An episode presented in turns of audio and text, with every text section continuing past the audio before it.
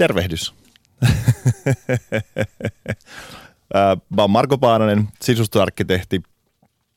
Teen osan työni julkisuudesta ja oikeastaan vain siitä ilosta, että ihmiset näkisivät vähän avarampia näkymiä siihen, mikä on sisustusarkkitehdin maailma. Tämä on Ali Show. Yle puheessa kesäarkki aamuisin kello 9.10.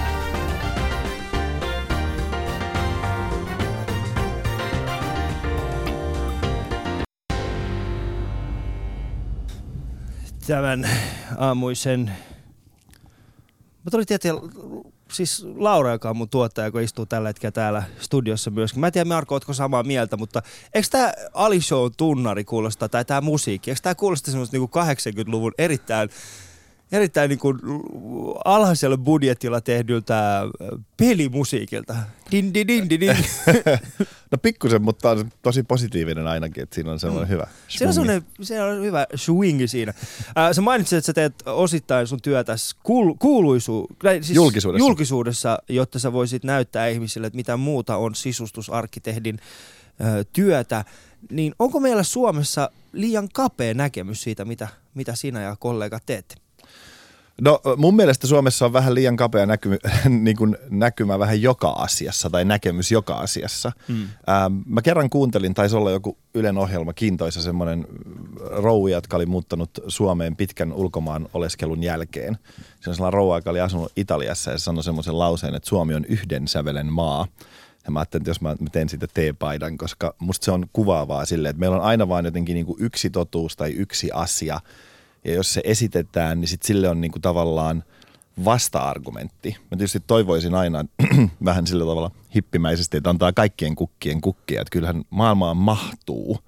Eli, eli tota, että mun mielestä ei voi ajatella niin, että on yksi valta-ajatus ja sitten syntyy vastaliike ja se valta-ajatus kumotaan, vaan kyllähän maailmaan mahtuu asioita yhtä aikaa. Voi olla monia näkemyksiä samanaikaisesti.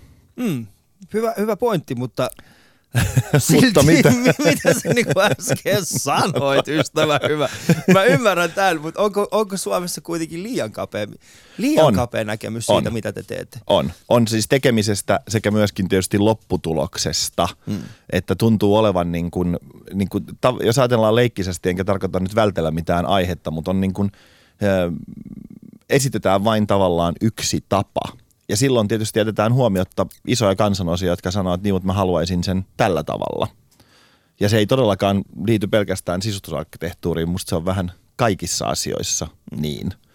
Niin Joo. tota, on, kapea on, on, kapea, kapea on, on, kapea on. Se on hyvä, että sä teet, minäkin osittain pyrin tekemään samaa, että ihmiset näkisivät, että on muutakin. On muutakin aleja mm. kuin tämä yksi, joka täällä Mutta mun tämän aamulla vieras on siis Marko Paananen, sisustusarkkitehti. Olen iloinen siitä, että hän saapui tulemaan, tai päätti tulla tänne, koska me ollaan täällä, kuulkaa, tehty kaiken näköisten ihmisten kanssa ja, ja jos mulla olisi ollut tällä viikolla vielä yksi muusikko, niin mä en tiedä, mitä mä olisin tehnyt. Mä en oikeasti, mä olisin varmaan itkenyt eilisen illan kotona, yrittänyt miettiä, mitä mä kysyisin tältä huomiselta muusikolta. Mutta joten siinä mielessä olin iloinen, että olet täällä. Ja äh, meidän kuva Markon kanssa löytyy piakkoon Instagramista ja Facebookista. Käykää katsomassa sitä sieltä. Ja tämän aamunen teema, niin kuin aina aikaisemminkin, niin teema, joka vähän kuvastaa sitä, että miten me nähdään tämä meidän vieras ja me ollaan kuule Marko päätetty, että sä oot vähän niin kuin Suomen sisustusarkkitehtuurin Dr. Phil. Kuuntelet Yle Puheen Ali Show. Osallistu keskusteluun yle.fi kautta puhe. Tänään tunnin aikana puhutaan sisustamisesta, unelmista ja työn moraalista sekä tietenkin kaikesta muustakin. Pidetään Marko kaavaa hauskaa. Öö, mutta ennen kuin me mennään mihinkään, öö, tää, niin kuin itse tähän ohjelmaan, niin mi- miten sisustusarkkitehti eroaa esimerkiksi sisustussuunnittelijasta tai, tai äh, sisustajasta? Ää, no nyt varmasti kaikkein tuorein tieto löytyy sisustusarkkitehtien liitosta, Siosta. Nyt mä puhun sillä tavalla vanhaa asiaa, että kun muutin Suomeen yli kymmenen vuotta sitten, niin mä vähän sitä selvittelin ja silloin se ainakin määriteltiin niin, että sisustusarkkitehti on – sisustusalan ihminen, jolla on yliopistokoulutus siihen aiheeseen. Nyt, voi, nyt on tietysti varmaan hirveä määrä kaikkia opinto jotka nauraa ja sanoo, että eihän yliopisto enää olekaan. Siis tämä voi olla todella sillä tavalla vanhaa tietoa, mutta ajatus on se, että että opistoaste on sisustussuunnittelija, yliopisto on sisustusarkkitehti ja, ja näin edespäin. Mä en tiedä, onko siellä kuinka paljon niin kuin laillisia asioita. Sen mä tiedän, että Amerikassa esimerkiksi, jos sä oot interior designer, niin sitten pitää löytyä yliopistosta, että ei, ei voi laitella mihinkään käyntikortteihin titteliä ihan tosta vaan. Ja, ja kyllä se periaatteessa on Suomessakin, niin en tiedä onko koskaan ollut lakisyytettä, missä joku suunnittelijan reppana on koittanut olla sisustusarkkitehti. Arkkitehti, niin. Tietysti sitten siellä sen takana se perustuu just siihen niin kuin tietomäärään, että itse kun en ole käynyt Suomessa koulua, niin mä voi tietysti älykkäästi keskustella siitä, että miten, mitä se Suomessa pitää sisällään, mutta ainakin mun koulutuksessa niin tietysti sisältyy paljon arkkitehtuuriopistoja, opiskelu, siis opintoja ja asioita, jotka liittyy siihen, että miten sisustus nivoutuu arkkitehtuuriin. Näin. Ai, niin. Tämä on, tämä on ehkä ihmisille hieman, kun puhutaan, puhutaan sisustamisesta, niin ihmisille tulee heti semmoinen fiilis, että no, kunhan siellä nyt on sohva ja sänky ja punainen seinä. Niin ei siinä välttämättä ehkä pystytä mieltämään sitä, että siellä on oikeasti ihmisiä, jotka opiskelee yliopistotasolla sitä, millä tavalla se tila rakennetaan niin, että sieltä pystytään hyödyntämään sekä esteettisesti että näin hengellisesti, loogisesti. joo, jo, jo, ja sitten täytyy sanoa, mä itsekin myönnän sen, että joskus itsekin unohtaa sen, että kun mä teen kotisisustuksia, niin mähän on kuitenkin opiskellut sillä tavalla, että mä voisin tehdä sairaaloita ja lentokenttiä ja tämän tyyppisiä asioita, joita mä en tee mutta se opiskelu, että olisiko sitten kuitenkin niin, että se sisustusarkkitehtuuri on sitten myöskin paljon paljon tavallaan laaja-alaisempi. Toki kuitenkin käy sitten niin, että työelämässä niin sä on harvoja semmoisia, jotka suunnittelee esimerkiksi hotelleja työkseen ja sitten vielä koteja. Että kyllä se, kyllä se jonkunnäköistä erikoistumista mm. vaatii. Mutta mitä sä teet tällä hetkellä nyt? Siis sä oot aikaisemmin ollut aika paljon mediassa esillä Suomessa, tehnyt erinäköisiä televisio-ohjelmia, nyt vähän vähemmän. Öö, eli mitä sä teet nyt, juuri nyt parhaillaan? Istuskelen täällä Yleisradiolla. Mä, tota, äh, mä teen siis kotiprojekteja niin sanotuille normaaleille asiakkaille. Eli... Miten niin niin sanotuille? Nyt saat avata kyllä. Voi olla, että siellä on joku sun tälle, hetkinen asiakas kuulee se, että aha, minä olen siis niin, niin sanottu, sanottu normaali. normaali. Mä tarkoitin vain sitä, että he eivät niin esiinny mm. julkisuudessa että, tota, että siihen ei liity minkäännäköisiä ohjelmallisia asioita. Siis vaan se on... mitä ihmettä, niinku, pystyykö niinku normaalit ihmiset myöskin Onko niin varaa palkata sinut, Marko? No siinä oli tämä toinen asia, missä ne ei ole ihan normaaleja. siellä on kuitenkin jotain. Siellä löytyy kuulkaas pätäkkää siellä, missä, missä Marko on, niin siellä on myös pätäkkää. Joo, se on tietysti sellainen, että suunnittelu tuo aina, talojen rakentaminen ja tekeminen tuo ihmisille tietysti sen tyyppisiä huolia, että kun laitetaan Su- Suomessa aina suhteellisesti, siis ha- taloa ei rakenneta halvalla, niin ajatellaan helposti ja ymmärrettävästi niin, että – nyt kun mä teen tämän tyyppisen sijoituksen, niin se olisi hyvä, että se olisi mahdollisimman hyvissä käsissä. Mm. Koska mäkin sanon, että onhan mulla paljon tuttavia, jotka esimerkiksi rakentaa taloja. Talo on valmis ja luvattoman usein kuuluu semmoinen lause, että nyt jos rakennettaisiin, niin tiedettäisiin. Niin mä ajattelin, että kyllä on kallis oppitunti, kun vetäiset satoja tuhansia taloon ja vasta sitten tiedät, että mitkä oli ne mogat. Mm. Kyllä se olisi aika järkevää, että siinä olisi joku ammattilainen, joka tietäisi ne sudenkuopat jo ennen kuin edes lähdetään siihen rahan kaatamiseen. Mutta onko tässä esimerkiksi sisustamisessa, onko, nyt mä haluaisin päästä, no mä menen ehkä vähän enemmän taaksepäin, jotta voisin ymmärtää, missä vaiheessa sut otetaan mukaan yleensä? Äh, no tosi... Projekteissa. mä, pelkään, se... mä pelkään Ali, että mä vastaan näihin kaikkiin kysymyksiin niin ympäripyöreästi. Ei mutta otetaan, mä, mut otetaan, mm. Mm, mut otetaan mukaan niin, kuin niin monessa eri kohtaa. Mulla on esimerkiksi nyt semmoinen projekti, jossa on vain tontti järven rannalla. Eli nyt suunnitellaan, miten se perhe elää siinä tontilla ja sitten otetaan arkkitehti mukaan ja sitten piirretään taloja. Se on pitkä prosessi ja harvoin olen mukana niin aikaisin, että olisin mukana ennen arkkitehtiä. Sitten on sellaisia, missä ollaan arkkitehti valittu, ei olla rakennettu. Sitten ollaan aloitettu jo rakentaminen. Sitten on, ja sitten siitä mennään eteenpäin. Sitten just viimeisimmät on sellaiset, että asutaan jo asunnossa tai talossa ja sanotaan, että – suunniteltiin väärin tai halutaan vähän uudistusta tai lapset on muuttaneet ja nyt vähän parannellaan omiin oloihin. Ja, et mähän tietysti, ja sittenhän mä niin kuin adjusteeraan omat kykyni siihen olemassa olevaan tilanteeseen, että tietysti jos talo on jo valmis ja esimerkiksi lattiaremonttiin ei lähdetä, niin enhän mä koko aika hoe, että voi itku, kuten lattia voisi vaihtaa, voi itku. Mä ymmärrän, että sitä ei voi ja mun pitää sitten ne mun omat, mm. amma, oma ammattitaito kääntää työkaluksi, joka on sille asiakkaalle mahdollisimman edukas. Kaikki mikä on, semmoinen, mikä on semmoinen hetki, jolloin, tai sanotaan, missä, kun sieltä asiakas tulee ja sä kysyt, okei, missä vaiheessa teidän prosessi on, niin mikä on näistä kaikista se mieluisa, mihin sä lähtisit mukaan? Onko se nimenomaan se hetki, jolloin, ei ole, jolloin on vaan tontti järven rannalla vai onko se se hetki, jolloin on jo olemassa tämä kyseinen lattia, jota ei pysty vaihtamaan? Missä vaiheessa sun on helpompi mennä? No jos noista mukaan? valittaisiin, niin se tontti järven rannalla. Okei, mutta, silloin sä pääset vaikuttamaan. mutta, tota, mutta ei se, mulle olisi ehkä, taas tulee ympäripyöreä vastaus, Oh. mutta mulle olisi ehkä tärkeä, mulla on kaikkein tärkeintä se, että se asiakas ymmärtää, että lattian valmiina ollessa me ei pystytä vaikuttamaan yhtä paljon kuin se, että mä olisin ollut mukana jo tonttikohdassa. Mm. Et niin kauan kuin se asiakas ymmärtää, mitkä on ne mahdollisuudet, niin kyllä mä osaan työni hoitaa. Okei, mutta eikö tuossa ole kuitenkin ongelmana sitten se, että jos sä oot niin ar- aikaisessa vaiheessa siinä, niin eikö sit, eikö sit kuitenkin saattaisi mennä niin, että sun unelmat toteutuukin versus se asiakkaan unelma? Ymmärrätkö, mitä mä tarkoitan? Et siis, sä, koska hän luottaa sinun valtavasti. Eikö siinä kuitenkin saattaisi mennä siihen suuntaan, että yhtäkkiä siellä onkin Marko unelma-asunto järven rannalla, mihin sä ikinä itse kuitenkaan muuta?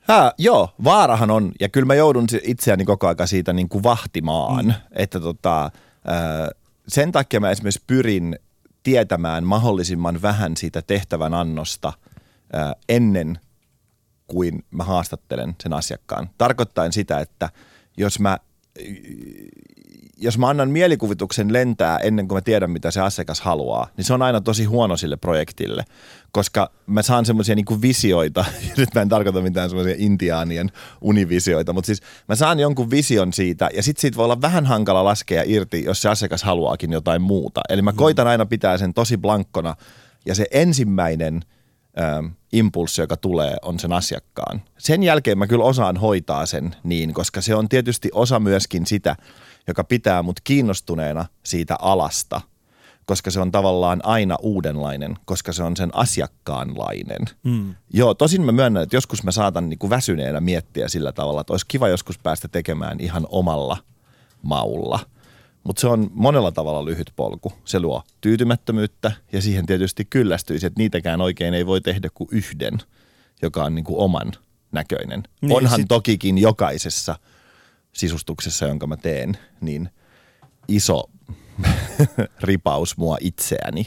Että eihän se millään lailla on niin kuin tyhjä mun näkemyksistä tai toiveista tai muista. Mutta aina toivoisin, että jos ajattelee että prosentuaalisesti, niin siellä voisi olla 4 prosenttia mua ja 96 asiakasta. Mm, mutta se on mun mielestä aika hyvä kuitenkin suhde, koska se on se asiakas, joka joutuu siellä elämään loppuelämänsä. Ja muista olisi vähän ankeeta, jos siellä olisi kuitenkin, no mä en tiedä onko olemassa, jos mä sisustaisin jollekin jonkun kämpän ja siinä pääsin niin kuin omia unelmiani laittamaan, niin kyllä se olisi aika paljon kuvia minusta.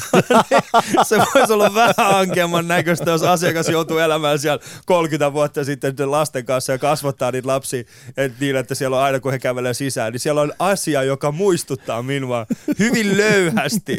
Että mä oon siellä läsnä jatkuvasti tuijotellen, mutta kukaan ei tiedä, mikä toi juttu on, paitsi minä tiedän, että se on minun kuva takapäin höystettynä jollain höyhenellä.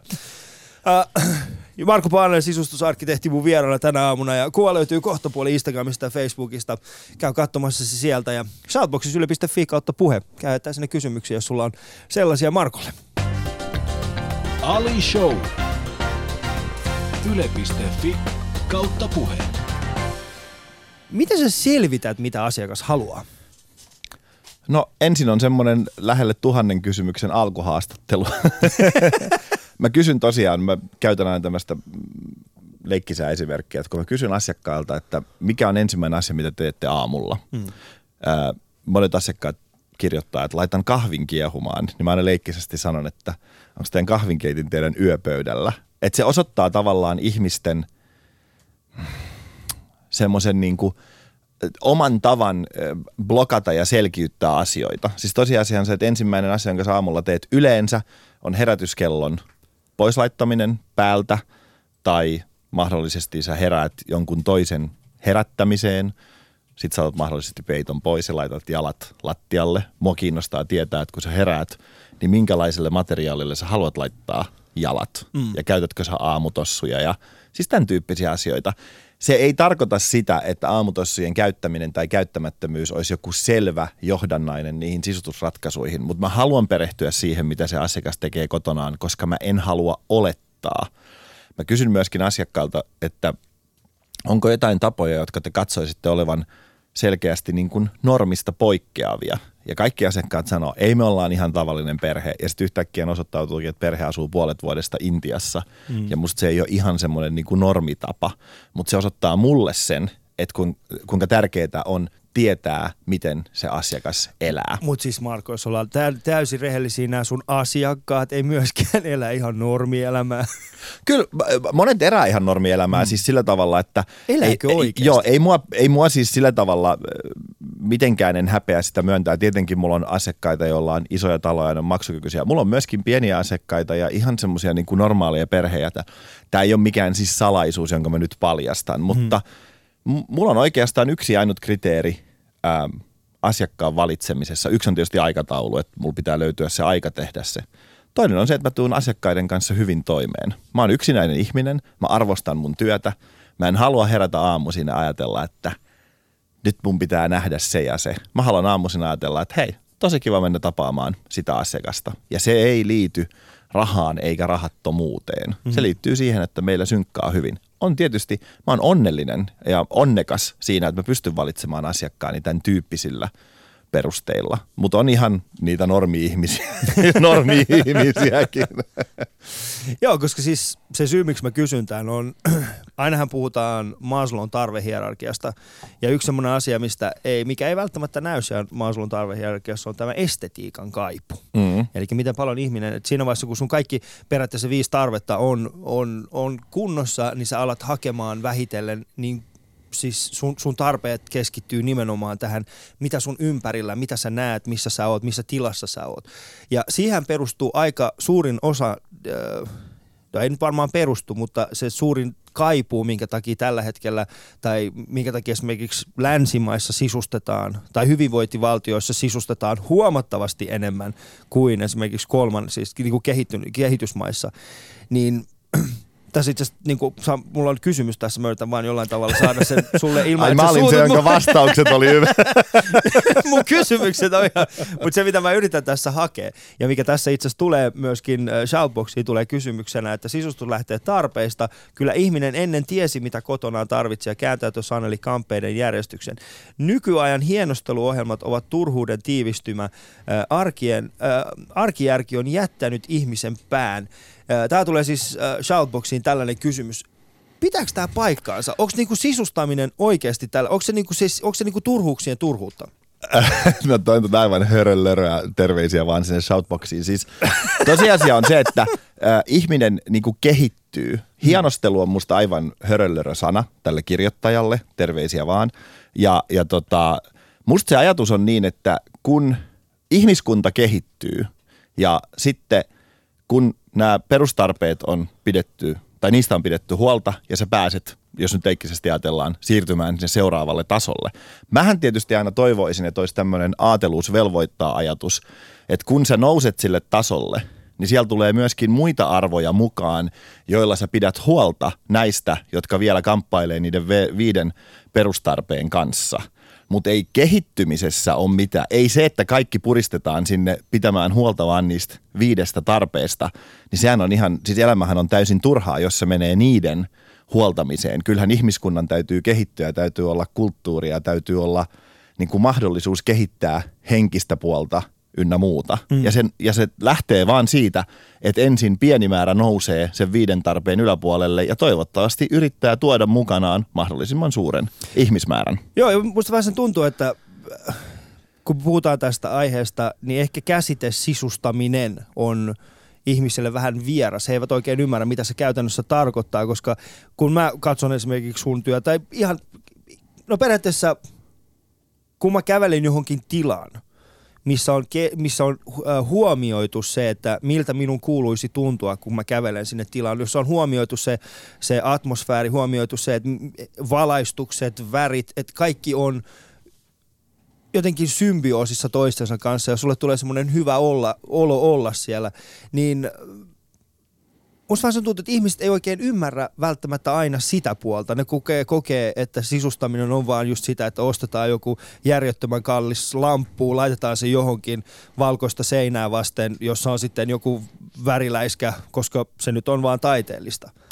Joo, joo, mä oon ihan samaa mieltä sun kanssa, että tunnelma on tärkeä. Mm. Sitten myöskin nyökkäyksenä tälle Shoutboxin kirjoittajalle tietysti se, että mä ymmärrän, mistä lähtee tämä ajattelu mm. siitä hienostelusta. Ja se onkin harmillista, jos se ei tuo mukanaan näitä muita arvoja silloin, kun sä kohoat lainausmerkeissä, hyvin lainausmerkeissä, korkeammalle. Ää, mun mielestä mä en itsekään osaa sitä ratkaista, mutta mä heitän ilmaan tällaisen kysymyksen ja olisi kiinnostavaa nähdä, mitä ihmiset siitä ajattelee. Nyt jos me ajatellaan, ja nyt mä yleistän karkeasti, nyt jos me ajatellaan, että Ranskan kaikki palatsit, Versailles ja kaikki muut, jotka siis vei sisustamista ja taidetta ja, ja puusepän työtä siis pidemmälle kuin koskaan ennen maailman historiassa. Ja se tapahtui leikkisesti sanottuna Ranskan kansan – kustannuksella. Mm-hmm. Eli sanotaan, että siinä ajassa tapahtui jotain hienoa, mutta hir, niin kuin hirvittävällä hinnalla. Nyt kuitenkin Ranska on maailman vierailuin maa. Ja se tuo hirveästi hyvää Ranskan kansalle nyt. Tosin tietysti mä myönnän, että ne kärsijät ja ne nyt on niin kuin eri sakkia. Toiset mm. kuoli kärsimyksessä, toiset nauttii nyt siitä. Niin kysymys kuuluu, että oikein vai väärin. En pysty itsekään siihen vastaamaan. Mutta jos ajatellaan, että Ranska olisi ollut äh, Louis 14 aikana jonkunnäköinen sosiaalidemokratia ja meillä ei olisi Versaita, mutta meillä olisi ollut iso kasa tyytyväistä sakkia, niin oltaisiko tehty jonkunnäköinen palvelus Ranskalle tai ihmiskunnalle? Hmm, Tuo on mielenkiintoinen näkemys. Itse en No sanotaan, että oli siis sen verran iso yleistäminen, että voin ymmärtää, mistä se tulee. Itse olen käynyt Versailles palatsissa, sehän on ihan huikea. Itse asiassa melkein kaikki palatsit on erittäin hienoja. toinen asia, mikä on hienoa, mistä ei välttämättä tajua, siis melkein kaikki uskonnolliset instituutiot, puhutaan kirkoista, moskeijoista, synagogista, nehän edustaa sitä, mitä saadaan aikaiseksi sisustamalla. Eli mm. kirkko on tällä hetkellä, jos on ymmärtänyt väärin, jos en ole ymmärtänyt väärin, niin kirkkohan on tällä hetkellä yksi Suomen isoimpia tällaisia niin kuin kotimaisten sisustustarvikkeiden ostaja. Eli yksinään kirkko ostaa hyvin, hyvin paljon kotimaista sekä palveluita että tavaroita. Ja sehän perustuu, se on aikoinaan perustunut siihen, että rakennetaan tiloja, josta ihmiset on hyvä olla, josta ne pääsee pois sitä omasta niin kuin karusta arjestaan sen yhden sunnuntain, mitä ne on siellä kirkossa, ja sen pitää näyttää hyvältä. Sen pitää toimia. Ja ehkä se ajatus on vaan niin kuin jäänyt pois, vai onko jäänyt? En tiedä. Oliko niin, tässä edes niin. kysymystä? Niin, niin vaikea sanoa. Ja, niin, niin. ja sitten tietysti se on se, että siihen tulee – mukaan sekä siis kirkoissa että Versaissa tulee mukaan niin näitä mm. muita arvoja, joita täytyy niin kuin miettiä. Koska nythän voitaisiin sanoa, että jos meillä olisi puolet pienempi Versailles ja sen aikainen kansa olisi voinut puolet paremmin, vaikka mm. näin leikkisesti mä ymmärrän, että sitä ei voi ihan näin suoraviivaisesti vetää, mutta niitä on hyvä tuumailla, että mihin se niin kuin johtaa. Että tota, ja musta semmoinen yleinen ajatus siitä, että et, et sisustaminen olisi jotenkin turhaa mä itse kävin keskustelua itseni kanssa mun uran alussa Los Angelesissa just siitä, että oli, oltiin Beverly Hillsissä ja oli rikkaita ihmisiä. Ja mä mietin, että teenkö mä niinku tavallaan aitoa työtä? Teenkö mä jotain? Pitäisikö mun olla lääkäri? Mm. Ja, ja mä juttelin mun pomon kanssa, joka ei ollut sisustusarkkitehti eikä opiskellut sitä alaa, niin hän sanoi, että – jos me tiivistetään kaikki asiat niin kuin pienimmälle yhteiselle nimittäjälle, niin lääkärinkään työ ei ole minkään arvosta, koska ihan elämän lopussa ihminen kuitenkin kuolee. Että ainoa, mitä sä voit tuoda tähän maailmaan, on niin kuin hyviä arvoja ja oman työsi parhaalla mahdollisella tavalla. Maailmaan mahtuu sekä lääkäreitä että sisustusarkkitehtejä. Ei tosin kyllä sit ketään muita. Niistä myös mietin. Ei vaan se, että sä voit tehdä niinku oman työsi hyvin. Kaik, siis sitä voidaan tarkastella monelta tavalla, mutta jos sä teet sen työsi hyvin ja sä, sä arvostat ihmisiä, mm. niin ne on kaikki, se on kaikki niinku ihmisyyttä ja ihmiskuntaa ja me rakennetaan niinku parempaa maailmaa. Ja se, että vain ne, jotka tukee näitä viittä arvoa, olisi jollain lailla arvokkaita, niin se on sellainen nihilistinen, musta ihan pimpo ajatus katsoa maailmaa. Siinä kuulitte. Marko Paananen mun vieraana. Mä en tiedä, mistä me tullaan seuraavan puolen tunnin ajan, ajan puhumaan, mutta mun mielestä tämä ensimmäinen puoli tunti vaikuttaa siltä, että mulla ei jälleen kerran mitään tekemistä mun käsiksen kanssa. Me mennään, kuulkaa ihan swingataan. Pystytkö muuten ikinä swingaan? Musta se menee vaan niin kuin siinä paikan päässä, no pistää toi tyydy toi.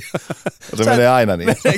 Sä et pysty varmaan tekemään samaa, mitä mä täällä, että siinä paikan päällä sä olisit vaan silleen, tää on muuten ihan erilainen kuin mitä mä ajattelin. Nyt, nyt, nyt kuulkaas vertaa, toi peitto tohon ja nyt laitetaan toi päiväpeitto itse seinään. Ei laita se, no, nyt tää tulee seinään. Kaikki, jos, miksi se tulee seinään? Turpa kiinni, nyt se tulee siihen seinään. Mä päätän, sä et.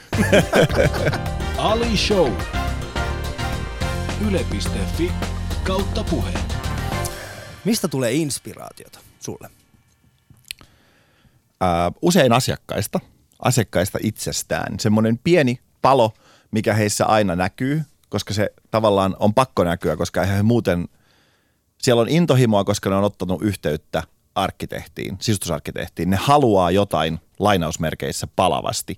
Ja kun mä pääsen siihen palavan juurelle, niin se avaa mulle uuden maailman siitä, että miten, miten joku olisi täydellistä, täydellistä heille. Ja silloin se tuo usein mukanaan semmoisen niin inspiraation lähteen. Sitten siitä seuraava askel on se, että mä katselen kuvia, joita mulla on omissa kirjoissa ja leikkeissä ja netissä ja mä yritän löytää sille inspiraatiolle tavallaan sitten semmoisen niin kuin ihan oikean kuvan.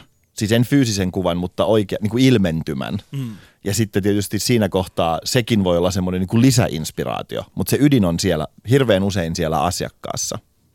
Mitä paljon, siis sulla on, sä sanoit, että sulla on noin, mä tiedän, että se varmaan vitsi tää tuhannen kysymyksen alkuhaastattelu, että se ei varmaan ole, mutta äh, avaako se miten paljon sitä todellista tarvetta, mitä sillä, sillä asiakkaalla on, vai meneekö se kuitenkin siihen, että ne antaa jotain oireita ja sit sun pitää kuitenkin löytää se todellinen halu niiden kysymysten tai vastausten taustalla ja sitä kautta vielä löytää inspiraatiota tekemään asioille jotain. Ää, totta kai mun täytyy sieltä löytää, mutta se mikä on, siis tämähän ei ole missään nimessä mikään juoni mun asiakkaita kohtaan, mutta siis se mitä mä esimerkiksi, mon, mullahan on useimmat mun asiakkaista on siis pariskuntia tai perheitä, että siis sinkkuja on tosi tosi vähän, mm. niin äm, se esim, niihin vasta, kysymyksiin vastaaminen avaa ihan valtavasti mulle sitä, että mikä on sen avioparin välinen dynamiikka, mitkä on niille tärkeitä ja miten ne kaiuttelee sitä toisiaan vasten. Ja sehän on mulle suuri ohje sitä projektia myöhemmin edistäessäni, että millä lailla ne eri aviopuolisot otetaan huomioon. Ja, mutta ei siellä ole sellaista yhtään kysymystä, että no miten, miten koet vaimosi ajatukset? Vaan se tulee, se tulee niin kuin sieltä läpi ja se on tosi tärkeää sen koko prosessin kannalta. Hmm. Niin kuin sanottu, se ei ole mikään ovela juoni, vaan se on vaan semmoinen asia, joka sieltä tulee. Ja, ja siis monen, monen, monen muun asian ohella. Joudut sä ikinä äh, terapioimaan näitä pariskuntia? Sit, ja erityisesti, voisin kuvitella, että erityisesti miehiä. Että et, ra- rauhoitu, rauhoitu.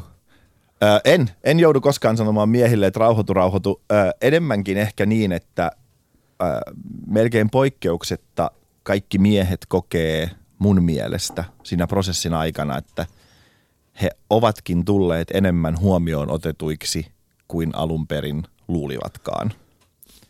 Koska se tietysti tuppaa olemaan niin, että se ö, pariskunta haluaa itselleen ja perheelleen kivat olot, mutta yleensä se on se nainen, jolla on se suurempi intohimo siihen. Mutta sitten Tai suurempi päätäntävalta, sanotaan. Naiset luulee, että niillä on se suurempi päätä. En ois luullut kuulevani tällaista lausetta tässä keskustelussa, tässä yhteydessä, mutta nyt se tuli. Nyt se tuli, olen iloinen. Mutta ähm, mä koen, että tässä on ehkä taustalla nimenomaan se, että äh, miksi miehet kokee pääsevänsä enemmän vaikuttaa, on kuitenkin se, että kun sä oot se ihminen tai kolmas osapuoli, joka tekee tiettyjä päätöksiä, tiettyjä linjauksia, niin silloin se mieskin voi sanoa jotain, mutta jos siellä on vastassa vain ja ainoastaan vaimoja, nyt tämä ei ole millään pahalla vaimoja kohtaa tai mm-hmm. tyttöystäviä kohtaa tai kumppaneita kohtaa, mutta jos siellä vastassa on vaan tämä yksiltäinen kumppani, se on tosi tosi vaikea lähteä sanomaan, että mä en nyt ihan varma tosta, toi ei ihan nyt ole sitä, mitä mä haluan. Se on juuri näin. Ja kyllä mä ymmärrän, se on ihmisten välistä niin kuin kanssakäymistä. Musta sille ei ole kukaan immuuni. Mutta kyllä mä ymmärrän sen, että jos joku ehdottaa, jos joku, niin kuin ajatellaan, että esimerkiksi aviomiehellä olisi semmoinen eh, haparoiva ajatus siihen sisustukseen. Ja rouva Mm. tuntisi, että hänellä on parempi ote ja, ja selkeämpi ajatus. No nyt jos sieltä aviomieheltä tulee joku impulssi, joka ei sovi sen rouvan pirtaan, joka on täysin ymmärrettävää, niin siinähän on helppo silleen sanoa, että no miten tämä nyt sitten liittyy esimerkiksi meidän olemassa oleviin mattoihin ja verhoihin, ja sitten kun mies sanoo, että en mä oikein tiedä, niin sitten on helppo sanoa, että niin eikö se ole parempi, että sä et puutu tähän. Mm. Mutta kun siinä on tietysti se, että kun mulla on se taito, niin jos se mies ehdottaa jotain, niin mä kyllä tiedän, miten se saadaan sinne. Mutta ei tämä mikään naisa. Mä uskon, että mun asiakkaat on siis rouvatkin ihan tyytyväisiä, että ei tämä mikään ansa ole. Tämä on muuttanut minun käsitystäni teidän alasta. Tämä on sittenkin hyvin sovinistinen ala. Tämä on se ala, mihin kaikkien miesten pitäisi tähdätä, jotta me voisimme jollain tavalla vastustaa meidän vaimojen käsitellä. Mutta onko ikinä tullut semmoista, niin kun sä oot jutellut asiakkaan kanssa ja tullut vaan siihen lopputulokseen, että okei, okay, mun että hänellä on niin vahva näkemys siitä, mitä pitäisi tulla. Että mä en pysty, mä, mä en pysty tekemään tätä. ei ole tullut semmoista, että tietysti äh, siinä kohtaa, jos tuntuisi, että tämmöinen tulee, mm. niin me kävisin sellaisen keskustelun, että joko, joko se ajatus olisi niin vankka ja hieno, koska se olisi vankka, että mä voisin oppia paljon sen ihmisen omasta näkemyksestä. Tai mä tulisin siihen tulokseen, että se ei olekaan niin vankka, jolloin mulla olisi taas mahdollisuus johdatella sitä asiakasta ja sanoa, että nyt sä kuvittelet, että tämä sun visio on niin säkenöivä, mutta katso sitä asiaa tältä kantilta. Mä mm. pidän sitä positiivisena haasteena ja erittäin tärkeänä, että mun pitää pystyä perustelemaan omat ammattimaiset ajatukseni. Jos mä en pysty, niin sehän on vaan sellaista sanahelinää, että kato kun tää on näin, kato kun mä sanon. Joo, joskus on raskasta perustella sellaisia asioita, jotka mä tiedän ihan ilmiselvästi ja mä tiedän, että kun se ottelu on ohi, niin mä voitan sen, mutta se on silti osa mun työtä. Mi- Mikä voisi olla semmoinen esimerkki, että sä oot silleen, niin kuin, hei dude, nyt sä oot, tajut sä, että sä oot niin kuin ammattilaisen kanssa kehässä, mä pystyn tiputtamaan sut yhdellä suoralla. No esimerkiksi semmoinen, että jos mä saatan esimerkiksi asiakkaan kanssa katsoa jotain kuvia, hän näyttää paljon esimerkkejä esimerkiksi siitä, että asiat on hyvin kulmikkaita ja, ja tämmöisiä kantti kertaa kantti. Ja mä tiedän ammattilaisena, että se tää heidän ihastuksensa sen kantti kertaa kanttiuteen vaatii jotain pyöreitä muotoja, jotta sä koko aika näet sen kontrastin siihen, mistä sä pidät. Mm. Koska meillä ei ole yhtään, asiakas ei ole pystynyt tuottamaan yhtään ainutta kuvaa, jossa kaikki on kantti kertaa kantti. Ja mä tiedän ihan tarkalleen miksi, koska he itsekin pitäisivät sitä tylsänä. Joku viisas on joskus sanonut, että se mikä ei ole pikkusen vääristynyttä, niin se ei vetoa aisteihin. Mm. Niin vaikka mä tiedän sen, ja mä koskaan mun asiakkaille huudaa, että kun te ette vaan tajua, että täällä on oltava jotain vähän pyöreää, jotta se kulmikkuus korostuu. Mutta aina mä sen keskustelun käyn loppuun. En, mä en koskaan niin kuin turhautumisesta heitä vasaraa ikkunasta ulos. Ja saan, siis se, se, se on mun, mä, mä joudun perustelemaan sen asiakkaalle, se on osa mun työtä. Se ei ole ehkä kaikkein säkenöivin osa sitä, mutta sillä, näillä mennään. Okei, okay, mutta jos tulee semmoinen tilanne vastaan, että sä, sä et vaan yksinkertaisesti pysty ymmärtämään sitä asiakkaan tarvetta, ja, tai sitten on niin, että sä tiedät, että oli se lopputulos mikä tahansa, niin hän ei tule, hän ei tule tykkäämään siitä. Niin ottaisitko silti rahat? En tietenkään. En tietenkään. Ja, ja, ja tota, mä, niin kun, mä saat mulle ehkä pelottavin asiakas olisi semmoinen, että mä jossain vaiheessa hiffaisin, että heidän ei ole tarkoituskaan asua siellä asunnossa kuin esimerkiksi neljä vuotta ja olla tyytyväisiä vaan esimerkiksi neljä vuotta. Koska mun perusajatus on se, että me tehdään ratkaisuja, jotka kestää paljon paljon pidempään. Me ostetaan tai teetätetään huonekaluja, jotka mahdollisesti siirtyy seuraavaan asuntoon, jotka on laadukkaat, vaikka koko tähtään siihen hyvään hintalaatusuhteeseen ja pitkään aikatauluun. Ja, ja täytyy sanoa kyllä, että ei ole käynyt niin, mutta tuntuisi hirvittävältä semmoinen asiakas, joka sanoisi jotenkin, että joo mä muutan tosi nopeasti mieltäni, eikä mun tarvi olla neljän vuoden jälkeen tähän tyytyväinen. Mä ajattelisin mielessäni, että ei kyllä mä, kyllä mä teen näin niin, että sä oot vielä 15 vuoden päästä tähän tyytyväinen. Se olisi pelottavaa. Joo, koska mä, mä oon ehkä itse just sellainen ihminen, joka ei välttämättä, jos me katsotaan meidän kodin sisusta, sisust, sisustusta tällä hetkellä, niin se on viimeisen kahdeksan vuoden aikana muut, muuttunut moneen otteeseen. Se mm-hmm. ei ole todellakaan, siis isot huonekalut on ehkä pysynyt samanlaisina, mutta se johtuu taas siitä, että ne on joskus aikoinaan ostettu nimenomaan tuolla periaatteella, että me tykätään tästä nyt niin paljon. Mutta eikö se myöskin vähän sido sitä, että mitä kaikkea, koska mulle tulee henkilökohtaisesti sellainen fiilis, että jos mä tuijotan samaa, tiedätkö, punaista seinää yli kaksi vuotta, niin mä haluan siihen uuden väri. Niin silloin ei enää onnistukaan, että mä oon ostanut aikoinaan ison sohvan, joka nimenomaan sommistuu tämän punaisen seinään. Ja nyt mä vedän siihen joku toisen, sit se iso sohva on siellä, mä oon sen, Mä toki ymmärrän, että kysymyksen vuoksi tätä asiaa joudutaan pikkusen yksinkertaistamaan, mm.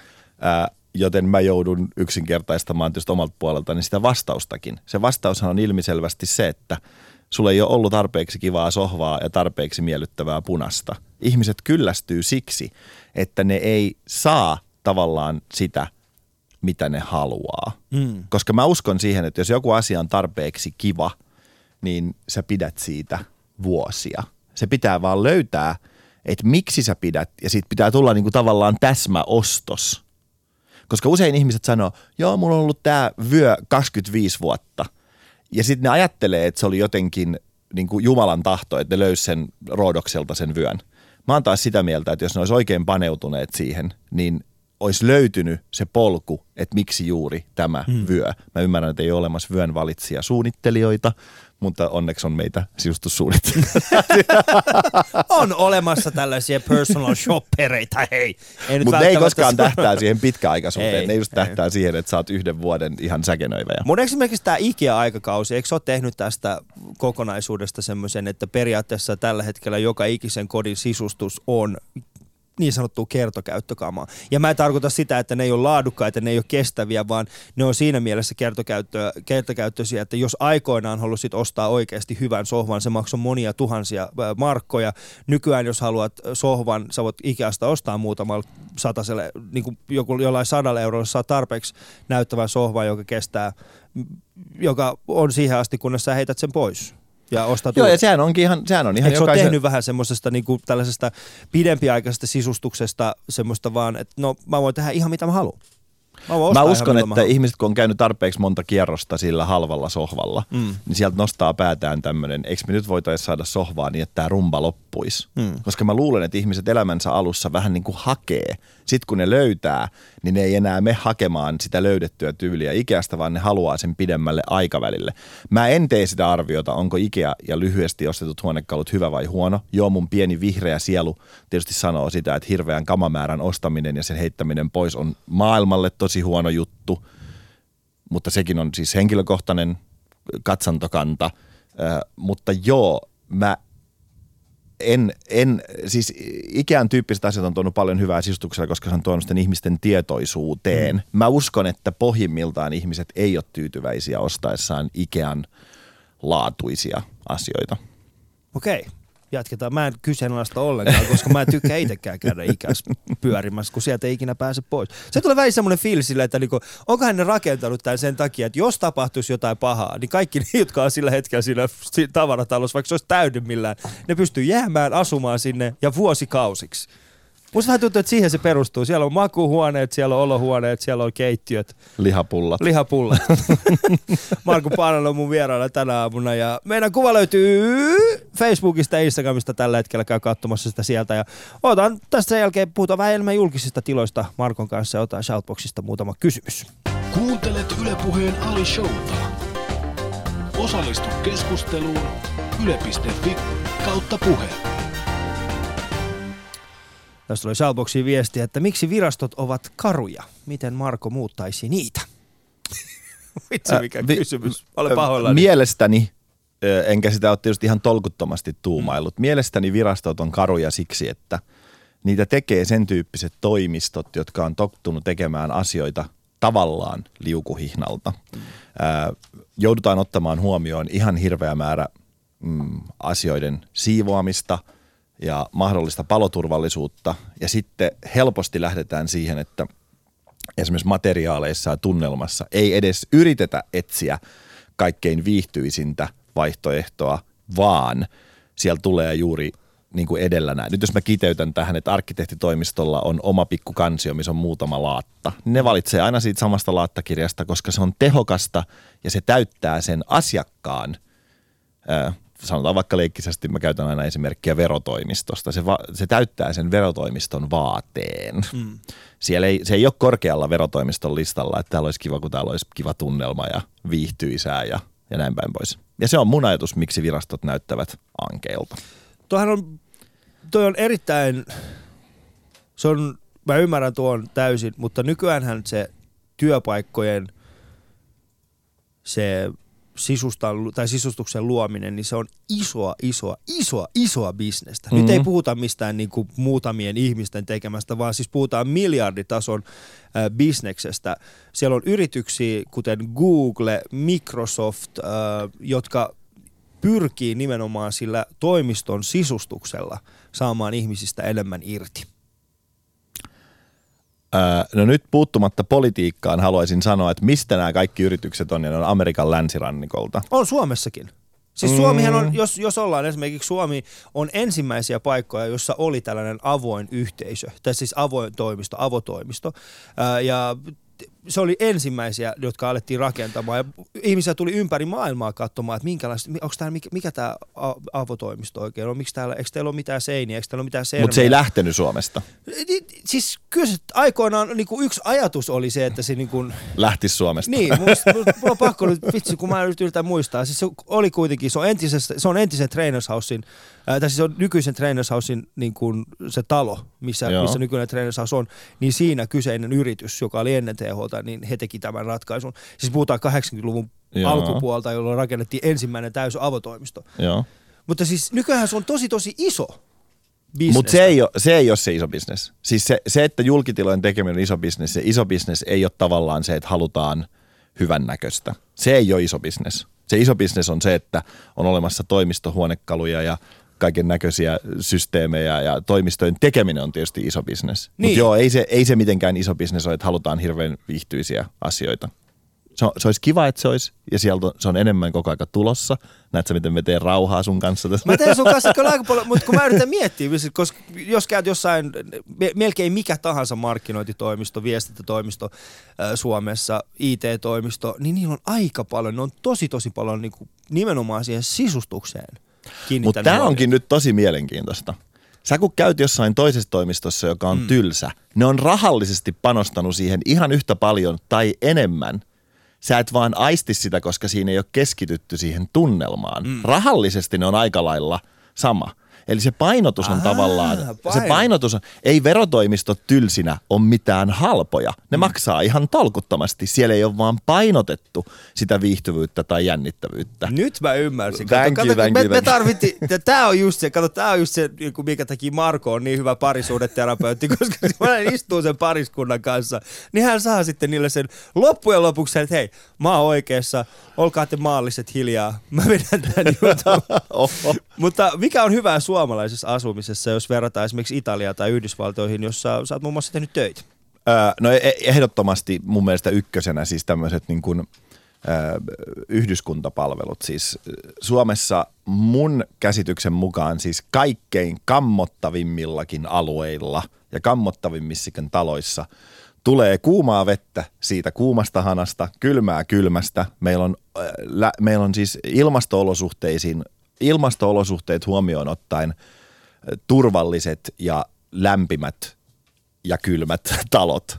Siis tämmöinen niin kuin, meillä on asiat hyvin, ei, ei sada suuhun yöllä kun nukut. Mm. Kat, katot pitää. Noin yleisesti, nyt jos kaikki olla vuotaa katsoa, ei meidän katto no. pidä, mutta siis yleisesti meillä on asiat niin kuin siinä mielessä hyvin – viittaan näihin sun viiteen perustarpeeseen. Joo. Ne on aika hyvin Suomessa, ei, ei edes aika hyvin, ne on todella hyvin Suomessa otettu huomioon. Mutta mikä tässä Shoutboxiinkin tuli kysymys, että vieläkö ärsyttää keltainen valo ja onko keittiöt kuitenkin liian isoja vielä. Mitä on semmoista, mikä Suomessa, kun sä kävelet johonkin suomalaiseen, sanotaan 90-luvulla rakennettu kerrostaloon, niin mikä on se, mikä saman tien kun käyvät, miksei ne tajunnut rakentaa tätä toisin jo silloin? Ihan ehdottomasti ja aina ykkösenä tulee se, että huonekorkeus on liian matala. Hmm. Mä en tunne yhtään, en yhtään ainutta ihmistä, joka sanoo, että voi kun olisi vielä matalampi katto.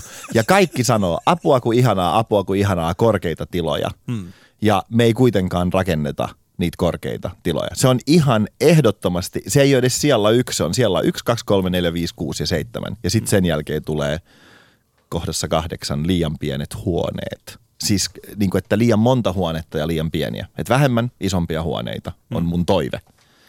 Koska ihmisten toiveet on, se, se helpottaisi mun työtä, koska ihmisten toiveet on sen kaltaisia. Mutta onko meillä mahdollista oikeasti Suomessa rakentaa, tai ootko nähnyt nyt, kun ne rakentaa uusia, uusia kerrostaloja, niin onko Joo, se ne on vähän kor- joo, tilat on selkeästi vähän korkeampia Mm. Ja niin kuin nousu, nousujohteisesti. nousujohteisesti. Äh, sä oot kuitenkin tästäkin äh, huolimatta, sä oot joskus krita- kritisoinut uudista, uudisrakentamista, pohjaratkaisut huonoja, makuhuoneet, kylpyhuoneet ja parvekkeet on liian pieniä, keittiöt liian isoja. Voiko keittiö olla liian iso? Hohoho, totta kai voi.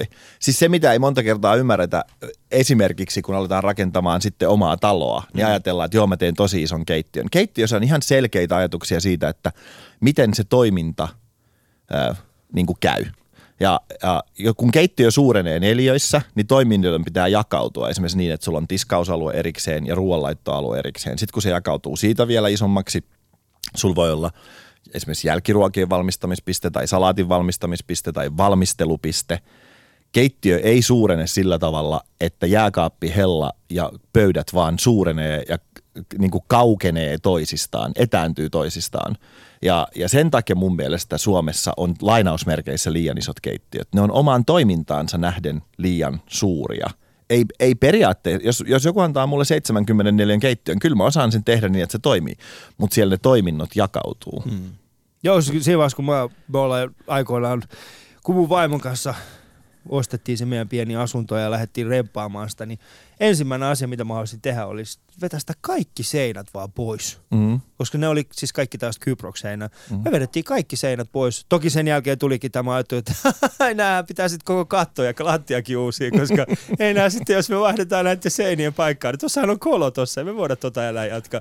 Siinä mielessä hyvin, hyvin kallis oppitunti, mutta, äh, mutta sen mä huomasin, että se mitä me päätettiin vaimon kanssa oli se, että me halutaan keittiössä, että siellä on tilaa, mutta me ei haluta, että meillä on liikaa astioita. Mm. Joten me tehtiin niin, että kaikki on rakennettu niin, että kun tehdään ruokaa, niin kaikki onnistuu ilman, että lähdet niinku pois siitä tilasta. Mm. Sun pitää hakea joku kattila jostain tai joku, että kaikki löytyy siinä ihan askeleen päästä toisistaan. Mutta se, sitä mä en, mä, mä en niinku oikeasti ymmärrä, että näitä niinku 17 miljoonaa astiastoa, jota sä et käytä, paitsi kerran, ja sitten jos sulla tulee joku vieras, niin siinä on aina se muumimuki, minkä sä tunget sille käteen. No sehän on, ja se on tietysti just meidän tässä samaisessa kulttuurissa, mä edelleen palaan tähän Shoutbox-ihmiseen, joka sanoi, että se on hienostelua, on se, että me ollaan menty tavallaan just sinne heidän toivomansa suuntaan, ja se on aiheuttanut tällaisen dilemman, mm. että mikä ihmeen hienous on siinä, että kaikkien astioiden pitäisi olla keittiössä. Suurin osahan ihmisistä, jos ne ajattelee järkevästi, niin kannattaisi säilyttää esimerkiksi ruokahuoneessa, mm. mutta me tehdään liian pieniä ruokahuoneita, sinne ei mahdu enää astiakaappi. Eli se keittiö ei ole mitenkään ensisijainen ja looginen paikka säilyttää astioita. Mutta me ollaan menty siihen. Terveisiä vaan kommunisteille. Miten sä sait kommunistit yhtäkkiä tähän väliin? Senkin kokoomusnuori. Nuori! niin, kokoomusnuori. Sä oot, sä oot nyt toistaiseksi kokoomusnuori. Ähm, me puhuttiin tuossa viime perjantaina mun vieraan kanssa, Pekka Kuusiston kanssa. Itse asiassa kyseinen lähetys on äh, kuunneltavissa äh, ylearena.fi. Äh, käykää sieltä kuuntelemassa Pekka Kuusisto, tämä viulisti. Hänen kanssaan keskusteltiin siitä, että mitä tapahtuu, kun tuodaan eri kulttuureja siihen omaan musiikkiin. Joo. Mitä tapahtuu, kun tuodaan eri kulttuuri suomalaiseen sisustamiseen? Onko se mahdollista ylipäätään vai onko se semmoista teennäistä, että no täällä on nämä suitsukkeet, niin kuvittele, että sä oot Intiassa ulkona No mun- minus 30 astetta pakkasta ja Mun ensimmäinen reaktio, kun sä oot, mitä tapahtuu, niin mä ajattelen, että tapahtuu ihania asioita ja tapahtuu katastrofi. Mm. Koska se on mun mielestä se kirjo, mitä voi tapahtua. Ää, kuitenkin, jos mun olisi pakko valita, että kumpa tapahtuu, niin mä sanoisin, että tapahtuu ihania asioita. mm. Että se, se vaan semmoinen asioiden toiselta kantilta katseleminen ja rikastuttaminen, vaikkakin tuo mukanaan lieveilmiöitä, niin periaatteellisesti vaan plussaa. periaatteellisesti vaan plussaa. No mä en ole ihan samaa mieltä, koska mä, kun mä yritän miettiä... Niin kuin mun Sä oot kyynikko, Liisa. Ei, mutta kato, kun mun vanhemmat, mun vanhemmat on Iranista oikeasti. Joo. ja sitten kun meille kävelee sisään, mä tiedän, että tämä nyt saattaa kuulostaa. Mutta siis se on, tiedätkö, niin pakolaisten kämppä. Mulla väliin tulee semmoinen fiilis, mä oon ollut vielä mun kavereita tuolla, tiedätkö, kun saman tien kun kävelee meille sisään, niin Faija on polttanut 17 eri makuista suitsuketta ihan vaan sen takia, koska se yrittää saada jotain iranilaista maisemaa takas päähänsä. Ja siellä on 17 eri miljoonaa niin kuin Ikeasta ostettua tilpehöörejä, jotka ei vaan kuulu, tiedätkö, siihen persialaisen maton viereen. Niin onko siinä jotain teennäistä, kun yrittää tuoda jotain muuta kulttuuria? No siinä on tietysti se, että, että tota, eihän sisustaminen ole missään nimessä niin kuin maailman ainoa arvo. Et pikku puolustuksena tietysti sun faijalle se, että on paljon arvoja, jot- jotka liittyy hänellä niin kuin omaan tai sanotaanko entiseen kotimaahansa, en tiedä mikä on korrektia sanoa, mutta siis tämmöinen... Se toi riitti. Joo, siis tämmöiset niin kuin muistot, myöskin äh, jonkunnäköinen asia, äh, tunnelman luominen sun äidille, hmm. mahdollisesti kertoa teille lapsille jotain. Ne on kaikki ihan yhtä tärkeitä arvoja kuin se sisustaminen. Ja sitten tietysti semmoinen pieni toive siitä tulevaisuudesta. Mä en tiedä kuinka paljon olette lukeneet ruuasta, mutta ennenhän esimerkiksi syötiin Ranskassa ja Englannissa syötiin joutsenia ja syötiin varpusia ja syötiin niin kuin kaikkia lintuja ja kaikkia kaloja. Ja sitten niin kuin kulina- kulinarismi on kehittynyt sillä tavalla, että esimerkiksi joutsenet on jääneet niin kuin menyystä pois. Niin mä ajattelen niin, että nyt sun isä elää sitä aikaa, kun se on tuonut suitsukkeet Suomeen. Ja ehkä vuosien saatossa sun kohdalla tai sun lapsien kohdalla se on semmoinen hienostunut niin kuin flavor, hmm. jonka se tuo se iranilaisuus. Mutta se ei ole enää siinä, siinä niin kuin raaimmassa muodossa, että syödään joutsen. Joo, Eli mut- tavallaan katse kaukaisuuteen Katse ja siitä kaukaisuuteen. peukalo ylöspäin sun isälle. Joo, mutta kun sitten taas mun isä on saanut sen aikaiseksi mulle ja mun veljellä sen, että me halutaan vaan semmosia, tiedätkö, täydellisen kliinisiä valkoisia tiloja, jos ei ole mitään ylimääräistä. Mutta se johtuu, mutta mä, mä melkein toivoisin, että tehdään uudestaan tämä ohjelma, kun sä oot 82. No se voi hyvin Niin mä olla. luulen, että sä sanot sun isästä kovin erilaisia asioita. Mm. Mä veikkaisin. Ja, ja, tota, ja sitten tietysti se, että, ja nyt mä siis otan todella semmoisen niin kuin loikkauksen ja oletan asioita. Mutta mm. sanonpahan kuitenkin, että jos sun isä jollain lailla suome, suomalaisympäristössä rakastaisi täydellisen kliinisiä asioita, niin se olisi todennäköisesti mun mielestä teeskentelyä. Se voisi mitä olla. Se voisi olla, että se olisi vähän teesken. Kiitos että jälleen kerran. Marko tietysti tuli sivusta ja tiedätkö, se on sellainen niinku vasurilla. Nyt mä oon kanveesissa ja tunne itteni tietysti semmoiseksi pieneksi pelleksi, joka on puhunut pahaa isästään valtakunnallisessa mediassa ja Marko Paino on mun isä, mun isän kaveri. Ali Show.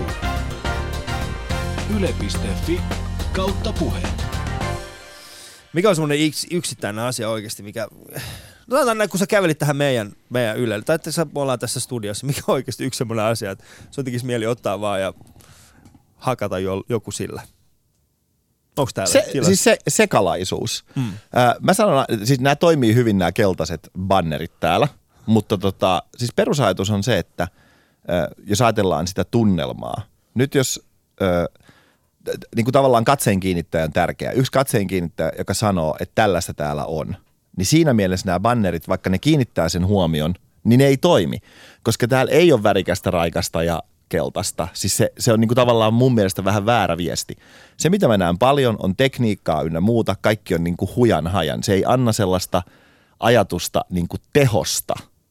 Se teho on siellä, mutta se ei anna ajatusta siitä. Mm. Eli jos mun pitäisi jotenkin muuttaa tätä, niin mä tekisin, niin kun mä kiinnittäisin huomiota enemmän siihen, että miten teidän työvälineet on visuaalisesti ajateltu. Se ei koskaan tapahtuisi sillä hinnalla, että teidän on vaikeampi tehdä sitä työtä, mutta se antaisi semmoisen kuvan. Koska kaikilla ihmisillä on mielessä se, että minkälaista on, kun menee radiotaloon mm. ja ne ajattelee, että se on vähän semmoinen kapteeni Nemon ohjauspöytä. No eikö tää ole vähän semmoinen kapteeni? Mullakin Ei. on yksi, kaksi, kolme, neljä, kuusi eri näyttöä tässä mun edessä. Ja yhteensä, mä laskin yksi päivä, että mulla on yhteensä käytettävissä yli 800 nappia, joita painamalla tapahtuu erinäköisiä asioita. Ja Suomen valtakunta. Suomen valtakunnassa. Mä tulin tietysti siihen lopputulokseen, että onko tässä sellaista nappia, jota painamalla mä voisin herättää koko Suomen. Teetkö semmoisen, niin kuin, että sit siellä kaikki palohälyttimet alkaa soimaan pip, pip, pip, pip, pip, pip. Mä en tiedä miksi pip, pip, pip, pip. Älkää, älkää. Mä, mä oon oikeesti, mulla on ollut, mulla on ollut, mulla on ollut hyvä viikonloppu. Mä, mä oon nauttinut viikonlopusta ja nyt mulla on hyvä vieraskin ja, ja tota, mutta mun siis perjantaina mun vieras äh, oli Pekka Kuusisto, kuten sanoin aikaisemmin, ja hän halusi kysyä sulta, että mikä on syksyn trendiväri? Oranssi. Onko oikeasti? Sure. Se voisi hyvin olla, en mä tiedä. siis se, se okei, okay, no sit se on. ja mun äh, huominen vieras on siis balle, ballerina ja tanssija, entinen prima ballerina Minna Tervamäki. Niin minkä kysymykset haluaisit esittää Minnalle? Ää, mä tunnen hänet jotenkuten. Ja mä haluan kysyä häneltä, että miten, mitä uusia näkökantoja tanssimiseen on antanut se, että hän sai lapsen tällä tavalla niin kuin lainausmerkeissä vähän myöhemmällä iällä? Aika hieno kysymys. Se kysytään huomenna Minnalta. Seuraavaksi mennään top 5 sana-assosiaatioon, joka on jäänyt tässä viimeistä pari päivää vähän, niin viimeistä pari kertaa on jäänyt vähän pois, mutta mulla on viisi sanaa. Ensimmäinen asia, mikä sulle tulee mieleen, heität siitä takas mulle. Öö, ensimmäinen on neilikka, Punainen. moottori. Moottori. Niin. Punainen. Okei, tanssi. Älä sano punainen oikeesti. Ää, lattia. Okei. Ja roki. Rocky. Mikä on? Ai, ai Roki. Vyö. Ja plyysi. Syvä. Syvä. Okei. Voiko joku nyt selittää mulle, mikä on plyysi? Nämä on jälleen kerran. Plyysi, plyysi on tavallaan siis niinku sametti. Okei. Mutta ei semmoinen vakosametti, vaan semmoinen sileä sametti. Tavallaan. Jos se avaa sitä yhtään sulle. Tämä oli yhtä hyvä vastaus kuin tämä, mikä on syksyn trendiväri, uh, oranssi. Plus, miten sä saat Laura oikeasti joka ikinen kerta näihin sanoihin vaihdettu? Me ollaan tehty nämä sanat viime perjantaina. Mä katsoin, että mikään ei ole muuttunut käsiksi. Kaikki on hyvin. Kunnes me istaillaan tää. Katon, top 5 sanaa se tieto. Numero E. Mutta mä kiitän sua Marko siitä, että olit tänään vieraana. Tuhannet kiitokset, että kelpasin vieraaksi. Oli oikein mukavaa.